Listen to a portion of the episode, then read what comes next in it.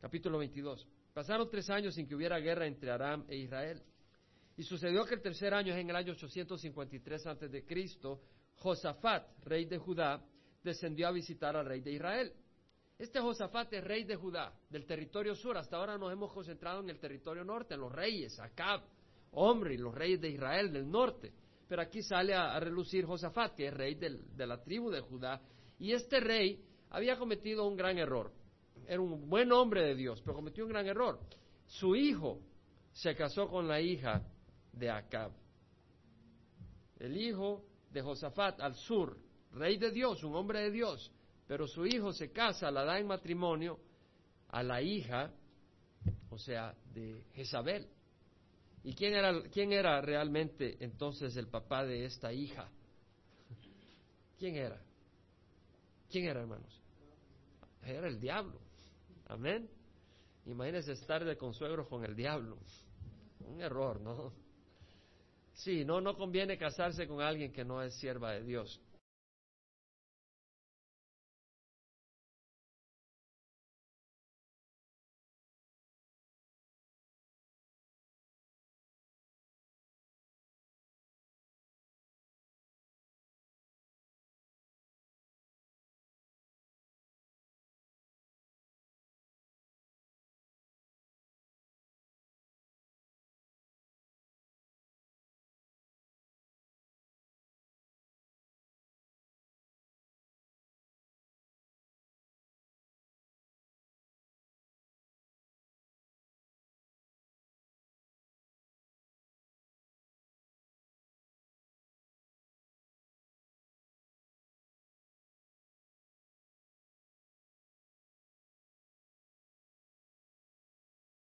Ya había entregado, ya había hecho que la hija de Acab se casara con su hijo. Fue un gran error. Pero tú cuando metes una pata en el lugar equivocado, viene la otra y te vas hundiendo más y más. Es como en, una... Fuimos una vez a, la Laguna de Alegría, ahí en... en ¿Dónde es, hermano Sultán? ¿Conoce la Laguna de la Alegría, José? Sí, entonces ahí hay pantanos sulfurosos y pues había venido de Canadá yo de vacación y fuimos con Marito a visitar la Laguna de Alegría y en eso iba Marito, ¡ayuda! Se empezó a hundir. Y pues si él pone la otro pie ahí, pues le va peor. ¿No? Muy fácil, entonces fuimos y lo sacamos. Vemos acá que le dice, ¿quieres venir conmigo a pelear contra Ramos y el Galead? Respondió Josafat, el rey de Israel, yo soy como tú, mi pueblo como tu pueblo, mis caballos como tus caballos. En otras palabras, yo soy como tus siervos. Soy como tú, si tú quieres hacer algo, vamos. Somos compadres, el compá, como dicen en Cuba, camaradas, amigos. Josafat dijo además al rey de Israel, te ruego que consultes primero la palabra de Jehová. Bueno, ya le había dicho que sí. Amén. Y ahora le dice, bueno, consulta con el Señor. Eh, yo creo que es mejor primero consultar con el Señor y luego decir sí. Entonces el rey de Israel reunió a los profetas, unos cuatrocientos hombres, y les dijo, ¿debo de ir a pelear contra Ramón de Galaad o debo desistir? Y ellos respondieron, sube porque el Señor lo entregará en manos del rey. Ahora, si usted se da cuenta, el capítulo 22, versículo 5, la palabra Señor está en mayúsculas o minúsculas. Entonces es Jehová, porque está en mayúsculas. En el versículo 6, la palabra Señor está en mayúsculas o minúsculas, excepto la primera.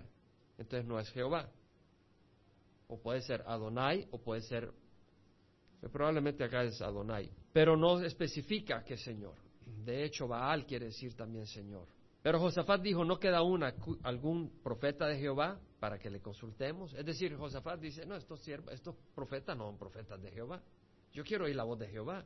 Que no hay aquí un profeta de Jehová. Muchos andan ahí, andan consultando las brujitas, los, eh, no sé, van a esos lugares, Psycho Readers, ahí en la Main Street la vez pasada, ahí estaba encendido, Psycho Reader, estaba la puerta abierta y los colores morados y todo para que uno entre. ¿Quién quiere entrar ahí? Pero mucha gente va para que te lean el futuro. Busca al Señor. El rey de Israel dijo a Josafat, todavía queda un hombre por medio de quien por medio de quien podemos consultar a Jehová, pero lo aborrezco. Eso te pasa muchas veces, hermano. Tú, dices lo que Dios te dice y te van a aborrecer. Porque no profetiza lo bueno en cuanto a mí, sino lo malo. pues sí, si estás en desobediencia te vas a ir al infierno. No, a mí no me gustó ir eso. Tú dime que va a ir al cielo. No, amigo, si tú sigues en adulterio te vas a ir al infierno. Te odio, te aborrezco. Pues es la verdad. Es Micaías hijo de Imla, pero Josafat dijo, no hable así el rey. Es decir, no digas que este profeta de Dios lo aborreces. Si es un profeta de Jehová, ¿por qué dices que lo aborreces? Hay muchos que no quieren oír a un siervo de Dios. Me decía una persona allegada, Ay, es que antes cuando nos hablaba solo nos pasabas diciendo del infierno y que todo el mundo, que nos vamos a condenar, que no sé qué, que no sé cuánto. Y la verdad es que yo no le decía te vas a ir al infierno, pero le decía, sin Cristo no hay salvación. No es la religión, no es la iglesia católica, no son los sacrificios. Tienes que recibir a Jesús como Señor de tu vida.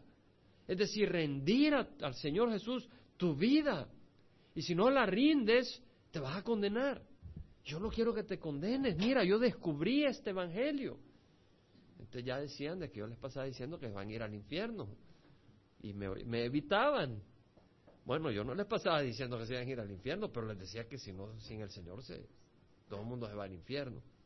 Entonces el rey de Israel llamó a un oficial y le dijo, trae pronto a Micaías, hijo de Imla. El rey de Israel y Josafat, rey de Judá, estaban sentados cada uno en su trono, estaban sentados ahí, vestidos con sus mantos en la era, es decir, el campo donde se, se separa el trigo de la paja. A la entrada de la puerta de Samaria, o sea, un campo abierto, y todos los profetas estaban profetizando delante de ellos. Y Sequías, Sedequías, el, el cabecilla de los profetas, hijo de Kenaana, se había hecho unos cuernos de hierro. El, cuerno, el cuerno es símbolo de poder. Tenía cuernos de hierro y decía, así dice Jehová, con estos acornearás a los arameos hasta acabarlos. Este profeta está hablando en nombre de Dios, del Dios viviente, pero no era verdadero siervo del Dios viviente, porque no habló las palabras del Dios viviente. Y todos los profetas profetizaban así, diciendo, sube a Ramón de Galad y tendrás éxito, pues Jehová la entregará en manos del rey. Él estaba feliz, el profeta eh, acá. Sígueme diciendo, amigo, qué profetas tengo, maravillosos siervos.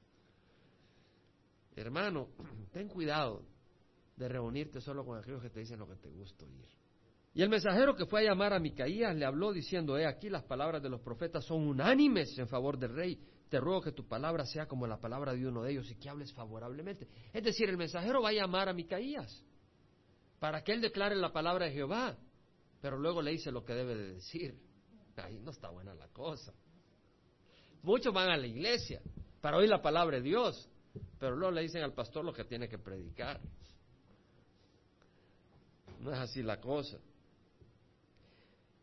Micaías dijo, vive Jehová, que lo que Jehová me diga, eso hablaré. Y cuando llegó al rey, el rey le dijo, Micaías, ¿iremos a Ramón de Galad a pelear o debemos desistir? Ahora este hombre lo que quería oír era que le dijera, ve a pelear.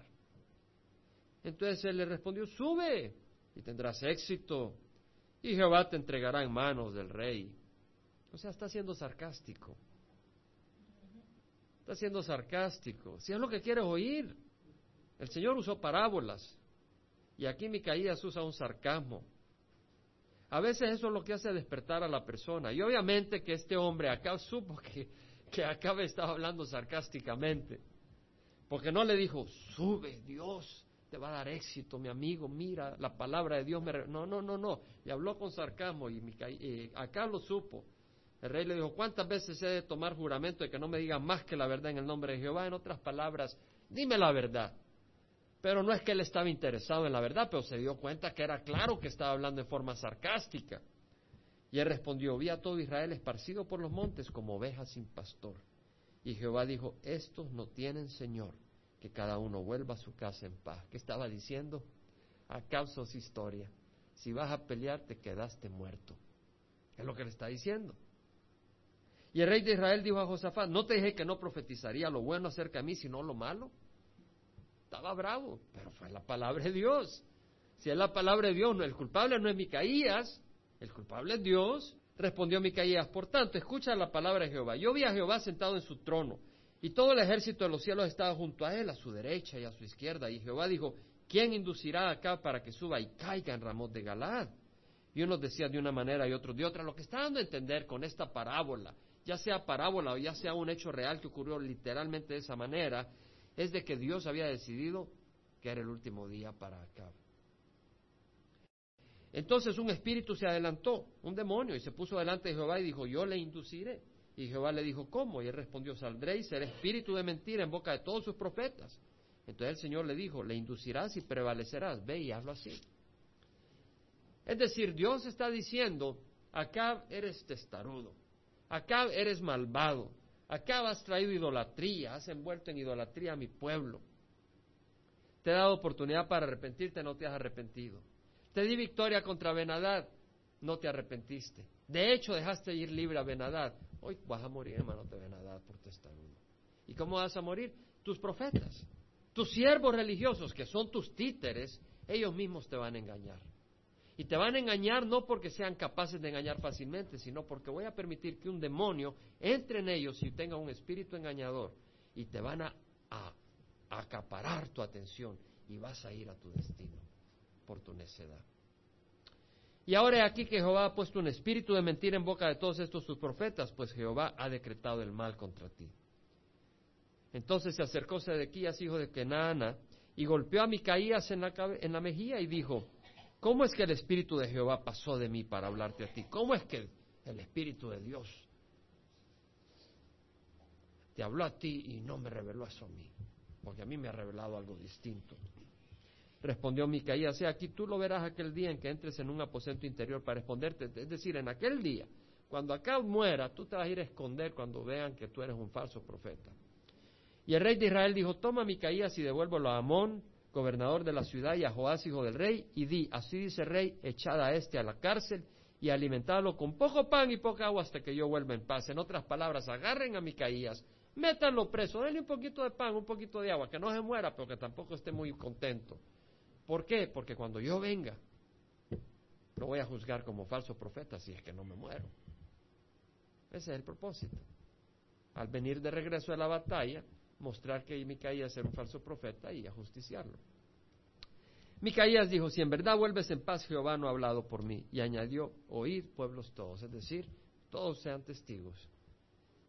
Y esa es la prueba de un profeta. Y el rey de Israel y Josafat, rey de Judá, subieron contra Ramos de Galat. Josafat, ¿qué estás haciendo? Mandaste a pedir testimonio de un profeta de Dios.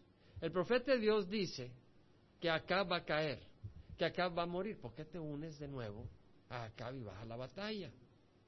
Ya se había comprometido y no se quiso hacer para atrás. Bueno, yo te voy a decir algo. Si te has comprometido con Satanás y tienes tiempo, hazte para atrás, mi hermano. No seas necio. Amén. Rompe, rompe eso. Si te has comprometido a hacer el mal con alguien y diste tu palabra, pues pídele perdón por haber dado tu palabra. Pero agárrate del Señor mejor. Y el rey de Israel dijo a Josafat, yo me disfrazaré para entrar en la batalla, pero tú pon tus ropas reales. ¿Qué amigo? Yo me voy a disfrazar como un soldado corriente, tú ponte las batallas reales. Entonces, ¿qué? Es el que va a ser visible ante el enemigo. El rey de Israel se disfrazó y entró en la batalla. ¿Por qué tenía miedo que se dieran cuenta que era el rey? Vemos que tenía miedo de la profecía de Dios. Pero el rey de Aram había ordenado a los treinta y dos capitanes de sus carros diciendo, no peleéis contra chicos ni contra grandes, sino solo contra el rey de Israel. Quería acabar con el rey de Israel. Este Acab había dejado ir a Benadad y ahora Benadad no quiere dejar ir a Acab. De hecho, quiere que todo el ejército esté detrás de él y lo mate. Así te paga el mundo, hermano. Sucedió que cuando los capitanes de los carros vieron a Josafat, dijeron, ciertamente este es el rey de Israel, y se desviaron para pelear contra él. Pero Josafat gritó, probablemente clamó a Dios, porque es un hombre de Dios. Y sucedió que cuando los capitanes de los carros vieron que no era el rey de Israel, dejaron de perseguirlo. Y un hombre disparó su arco al azar e hirió al rey de Israel por entre la juntura de la armadura, es decir, eh, Acab creía que se había salvado. Él no se vistió de rey, puso a otro de rey y entre tanto hormiguero de soldados no lo iban a ver. Pero alguien tiró una flecha al azar al aire. La última que tenía, ya la tiró. Y el Señor movía esa flecha.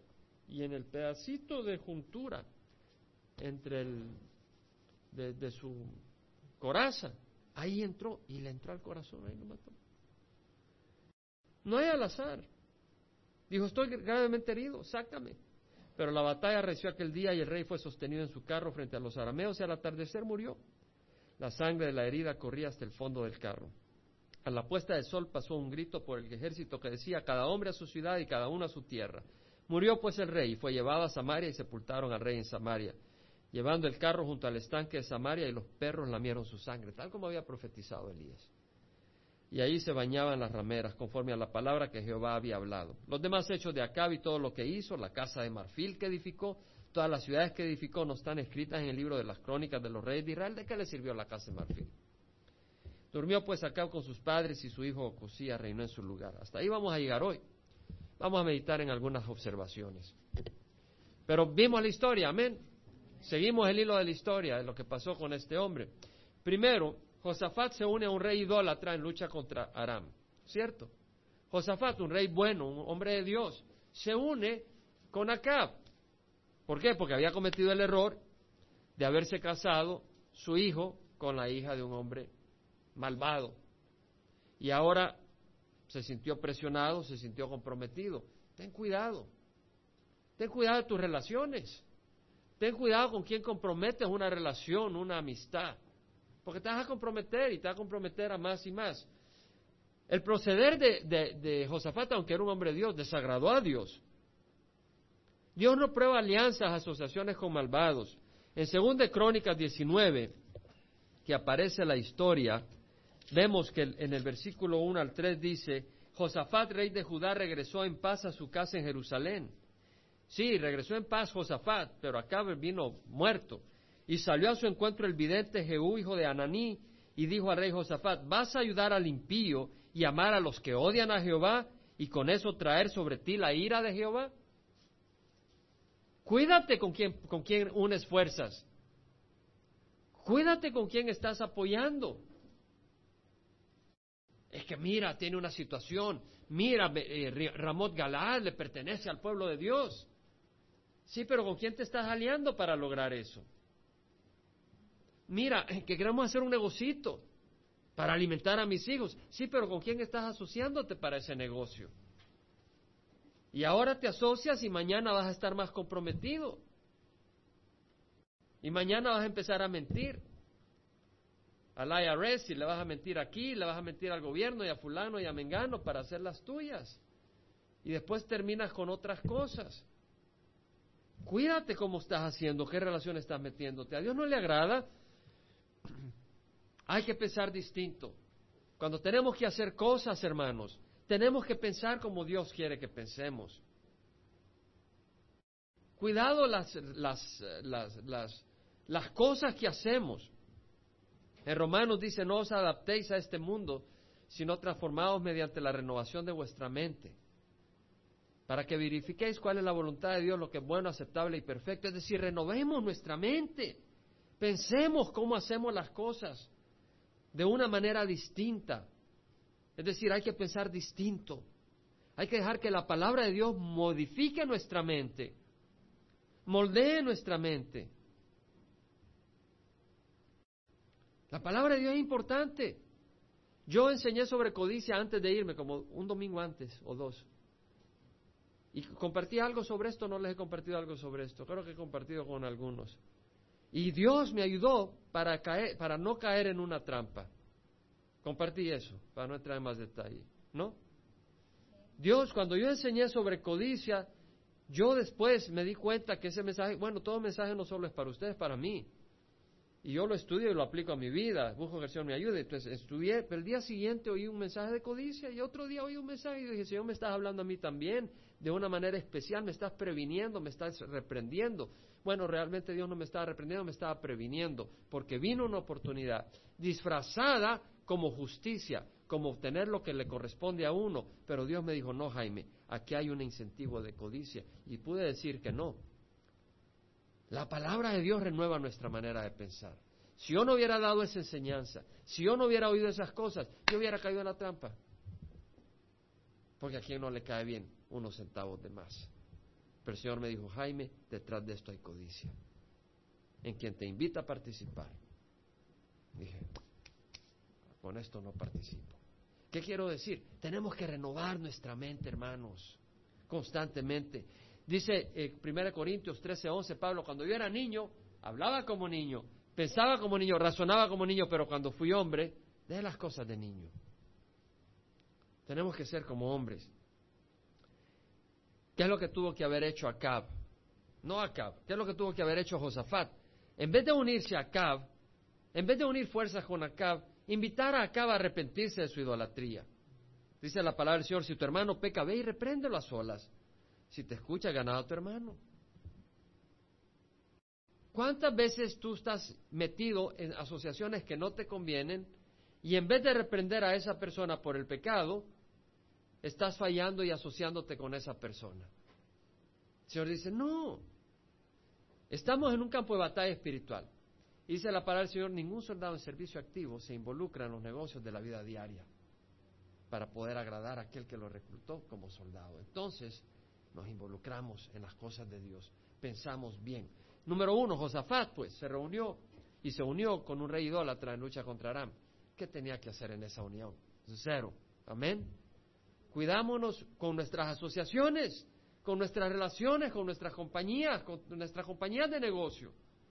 Dos, Josafat tuvo el orden equivocado. Primero se comprometió y luego consultó con Dios. ¿Cuántas veces tú has decidido primero y luego le pides a Dios que te bendiga? Y en la tradición, esa es la regla. En la tradición es Dios quien nació para servirte a ti, no tú que naciste para servir a Dios.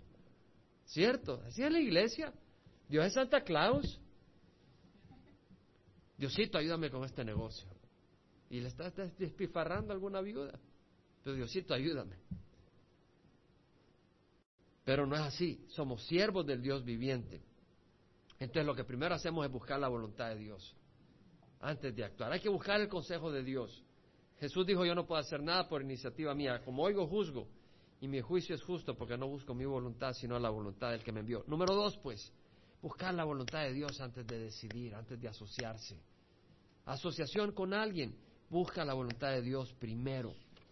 Número tres, acá envía profetas, manda a llamar profetas que digan lo que quiere oír. Hermanos, ¿cuántas veces somos culpables de ir y buscar consejo de hermanos que sabemos que nos va a decir está bien? Hermanos que no te van a reprender, hermanos que no te van a confrontar.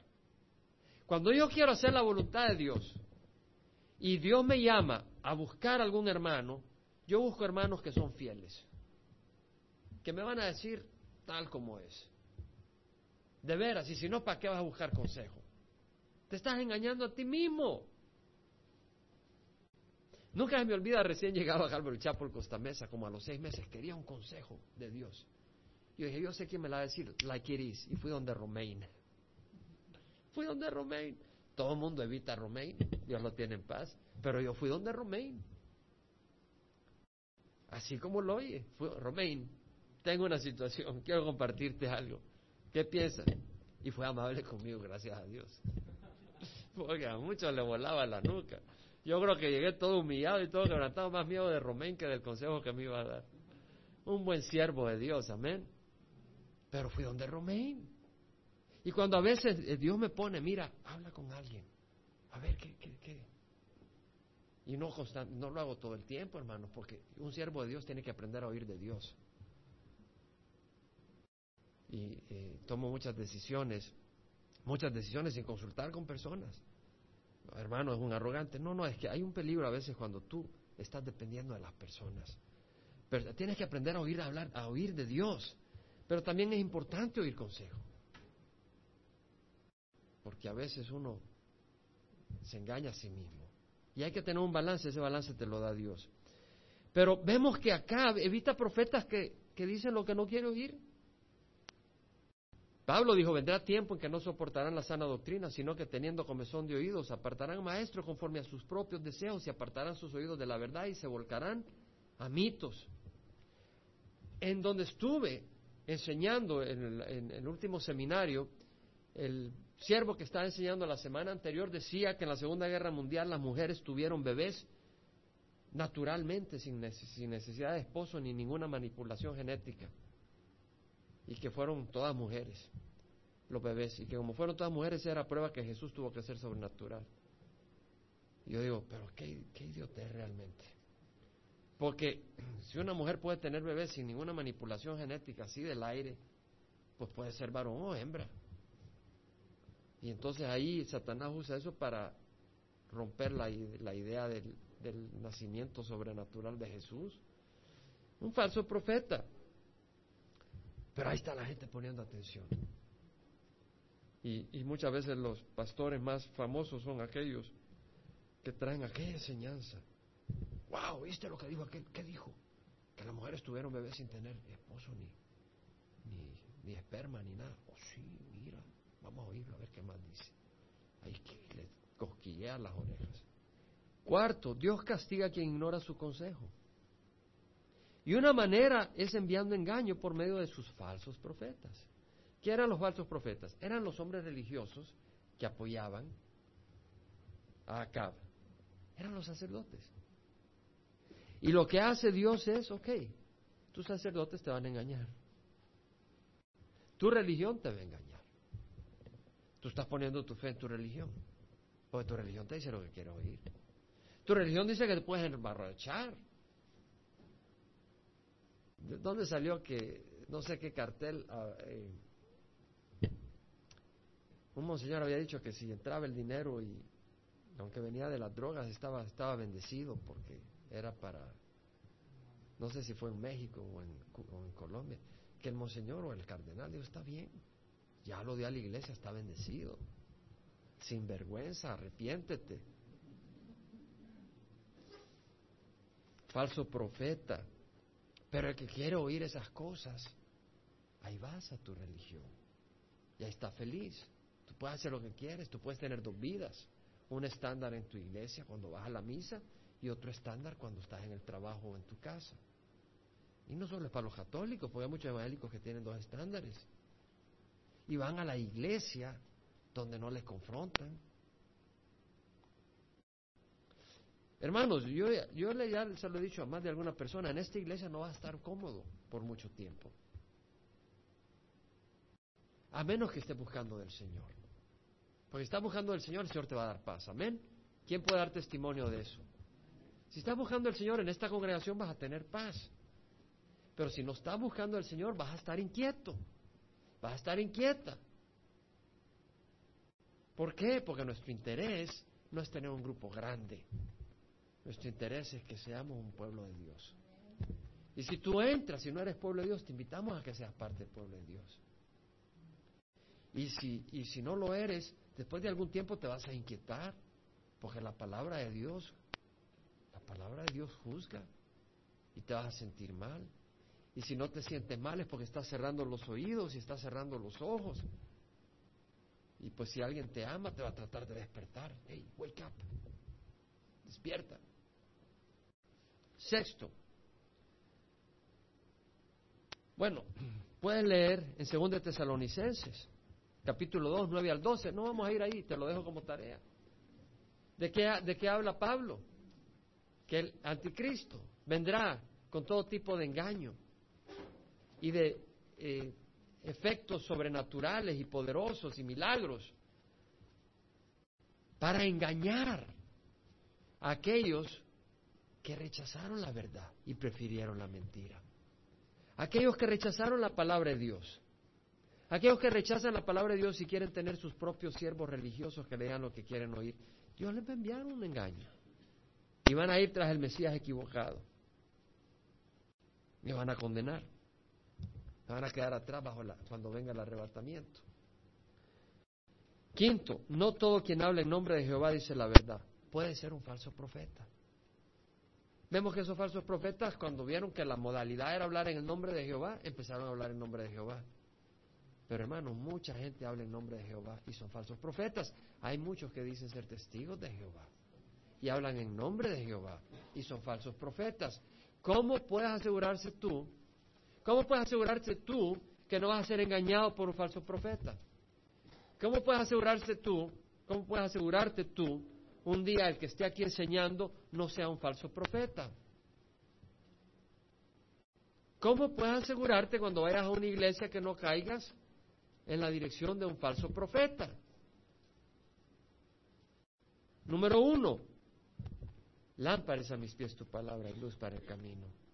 Dios te ha dado la palabra de Dios.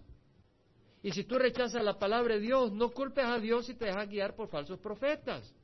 Porque te ha dado la palabra de Dios, pero tú estás corriendo detrás de aquel que es más carismático, aquel que es más simpático, aquel... Gloria al Señor. Se me acerca una hermana. Había movimiento del Señor en todo tiempo ahí. Se me acerca una hermana y me dice, hermana, después de este mensaje estoy emocionado. Yo creo que Dios me llama a hacer, a apacentar sus ovejas. Pero no creo que me llame a ser pastora. Mm, ¿Qué dice, hermano? Bueno, dice la palabra del Señor? Y vamos al Nuevo Testamento, a la epístola de Pablo, donde dice que no permite que un hombre esté en autoridad sobre la mujer. Perdón, una mujer en autoridad sobre el hombre, en la iglesia. Pero aquí dice, dice, sí, pero aquí en nuestro país hay pastoras.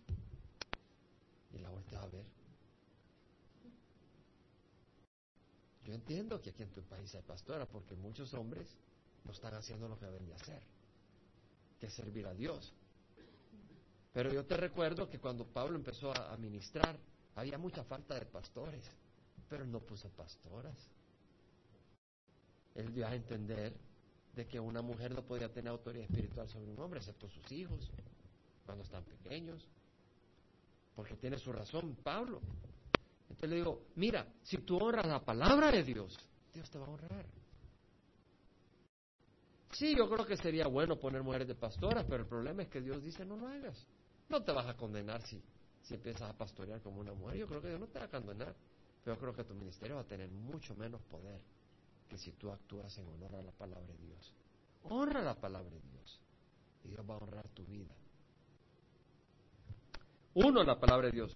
Dos, muchos tienen la palabra de Dios, pero andan equivocados, andan siguiendo falsos profetas. Amén. Entonces, ¿qué es lo que tienes que hacer? Caminar en obediencia y humildad. Los sacrificios de Dios son el espíritu contrito, al corazón contrito y humillado, Dios no despreciarás. ¿Qué quiere decir? Que si tú andas en arrogancia, Dios te va a dejar.